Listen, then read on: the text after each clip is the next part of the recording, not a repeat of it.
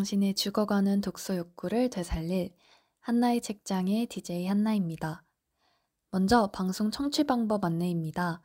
여배 홈페이지 yirb.연세.ac.kr에 들어가셔서 지금 바로 듣기를 클릭해 주시면 되겠습니다.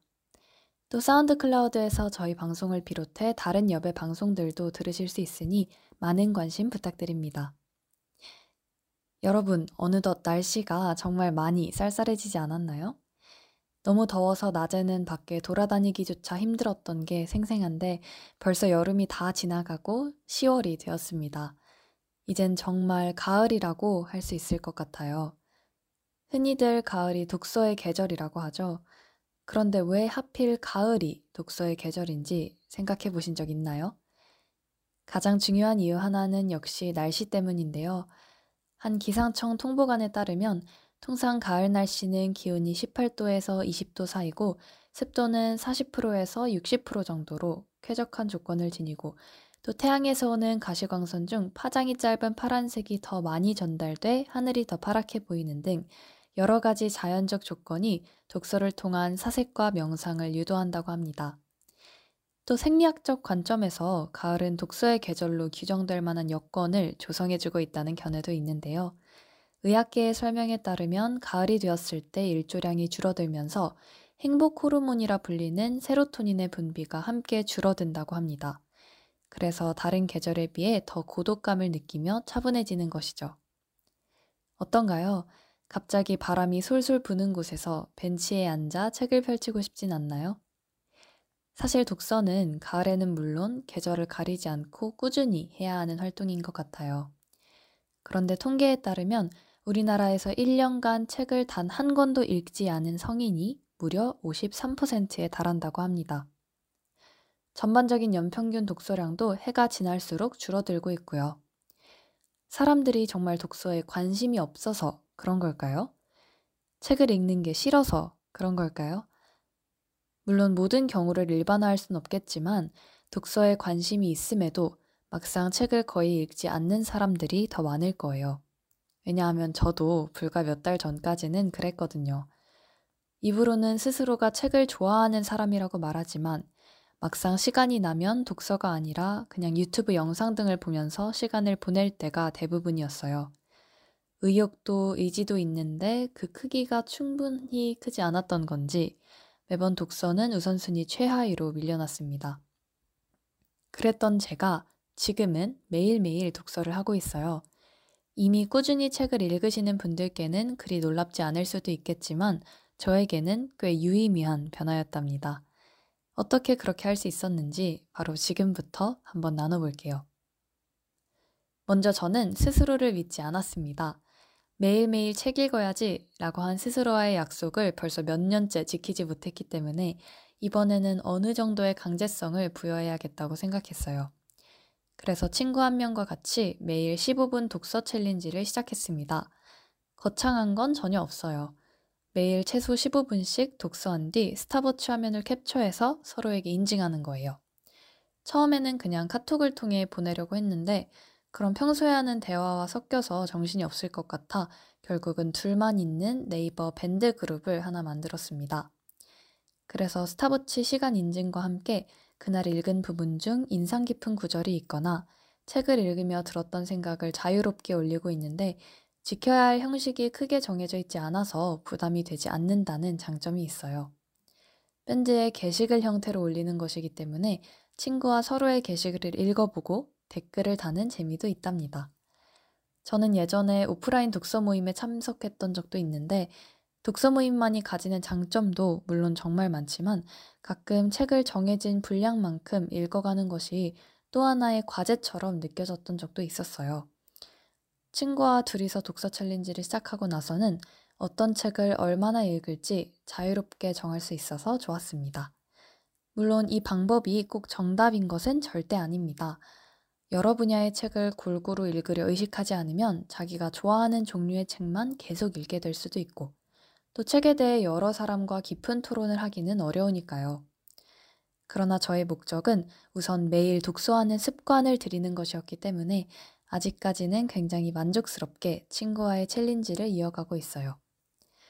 하루의 1%가 대략 15분이라고 하는데 별거 아닌 것 같은 이 시간이 몇 개월째 쌓이니 벌써 그동안 제가 읽은 책도 몇십 권에 이르더라고요. 가끔 흡입력이 엄청난 책을 읽게 되면 하루에 2시간, 3시간씩 책을 읽을 때도 있답니다. 물론 너무 피곤한 날에는 칼같이 15분만 채울 때도 있지만요. 어찌되었건 그동안 시간이 없어서 책을 읽지 못한다는 것은 핑계라는 걸 알게 되었어요. 아무리 바쁜 날도 하루 15분은 어떻게든 낼 수 있다는 것, 저에게는 아주 귀중한 깨달음이었습니다. 결국 자투리 시간을 독서에 잘 활용하면 하루 중 책을 읽을 수 있는 시간이 생각보다 많다는 건데요. 이때 제가 적극 추천하는 방법 하나는 바로 전자책 활용입니다. 저는 킨들과 같은 전자책 전용 리더기는 따로 사용하고 있지 않지만 어플을 활용해서 스마트폰이나 아이패드로 책을 읽고 있어요. 지금부터는 그동안 제가 느낀 전자책의 장점에 대해 하나씩 풀어나가려고 합니다. 첫 번째 장점은 역시 휴대성이에요. 가끔 종이책이 너무 무거우면 가방에 넣기조차 망설여질 때가 있어요. 꽤 오랜 시간 학교까지 통학을 해야 하는 저에게는 백팩을 최대한 가볍게 만드는 것이 정말 중요하거든요. 만약 종이책으로만 독서를 한다면 책을 챙겨 나오지 않은 날에는 밖에서 독서하는 것이 쉽지 않았을 것입니다. 그러나 스마트폰으로도 책을 읽는다면 장소와 상관없이 어디서든 독서를 할 수 있다는 굉장히 큰 장점이 있어요. 현대인들의 분신과도 같은 스마트폰이니 책이 없어서 읽지 못하는 그런 불상사도 일어나지 않을 겁니다. 저는 저에게 생기는 자투리 시간의 대부분을 책에 투자하려고 노력하는데요. 예를 들면 엘리베이터를 기다릴 때나 그 안에 탔을 때, 정류장에 서서 버스를 기다릴 때처럼 평소 같았다면 SNS를 하며 낭비했을 시간을 책 읽는 데 쓰려고 노력해요. 이 시간을 다 모으면 꽤 많은 양의 독서를 할 수 있더라고요. 아마 종이책이었다면 매번 꺼내서 읽기가 귀찮았을 수도 있겠지만 전자책은 아주 잠깐 동안 주어진 시간에도 불편함 없이 부담 없이 열어볼 수 있는 것 같아요. 두 번째로 제가 느낀 전자책의 장점은 누워서 책 읽기가 정말 편하다는 것입니다. 이건 누워있기를 사랑하는 저 같은 사람에게만 해당될 수도 있는데요. 의외로 제가 느낀 정말 큰 장점이었기 때문에 신나게 한번 이야기해 볼게요. 이전에 몇 번 누워서 종이책을 읽어보려고 했던 적이 있는데요. 대자로 누워서 책을 읽으면 책을 든 팔이 머지않아 아파오고 옆으로 누워서 읽으면 어딘가 자세가 불편했던 기억이 있습니다. 그런데 스마트폰이나 태블릿은 누워서도 어려움 없이 읽을 수 있어요. 책장을 직접 넘기지 않고 터치 한 번만 하면 되니 정말 편합니다. 그런데 여러분 혹시 전자책 어플에 시선 추적 기능이 있다는 사실 알고 계셨나요? 제가 머릿속에서만 상상했던 것을 이미 누군가가 현실에 구현해 놓으셨더라고요. 화면에 있는 텍스트를 끝까지 다 읽으면 손으로 화면을 터치하지 않아도 자동으로 페이지가 넘어갑니다. 눈동자의 움직임, 즉 시선의 움직임을 감지하는 거예요. 저는 겨울에 몸 전체를 두꺼운 극세사 이불 안에 넣고 눈으로만 책 페이지를 넘기는 그때를 정말 좋아합니다. 저에게는 정말 혁신적인 기술이었는데 여러분도 꼭 한번 경험해 보셨으면 좋겠어요. 지금까지 제가 전자책의 장점만 열심히 이야기했지만 그렇다고 종이책을 아예 보지 않는 것은 아니에요. 전 집에서 책상에 앉아 독서할 때는 종이책을 보고 밖에서는 주로 전자책을 활용합니다. 전자책 어플에 아직 등록되지 않은 책은 종이책으로 읽을 수밖에 없고 또 직접 책장을 넘기고 펜으로 메모하면서 읽는 맛이 또 있거든요. 그래서 보통은 책 두 권을 동시에 읽습니다. 여러분도 본인만의 독서 습관과 팁이 있다면 저에게도 슬쩍 알려주세요. 마지막으로 제가 읽은 책을 기록하는 방법에 대해서 짧게 소개하고 방송을 마무리하려고 합니다. 저는 무언가를 기록하는 것을 정말 좋아하는데요. 그래서 어떻게 하면 독서 기록을 잘 남길 수 있을까에 대해서 꽤 오랜 시간 고민해 왔습니다. 노션에 페이지 하나를 만들어서 갤러리 형태로 멋있게 책을 정리해 보기도 하고 한 권씩 리뷰를 쓰듯 정성스레 기록을 남겼던 적도 있는데요. 지금은 제 개인 블로그에 월별 독서 결산글을 올리고 있습니다.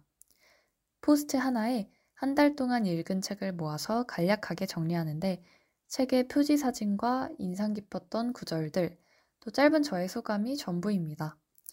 오랫동안 이 활동을 지속하려면 결국은 최대한 부담이 되지 않는 방법을 선택해야 할 것 같았거든요.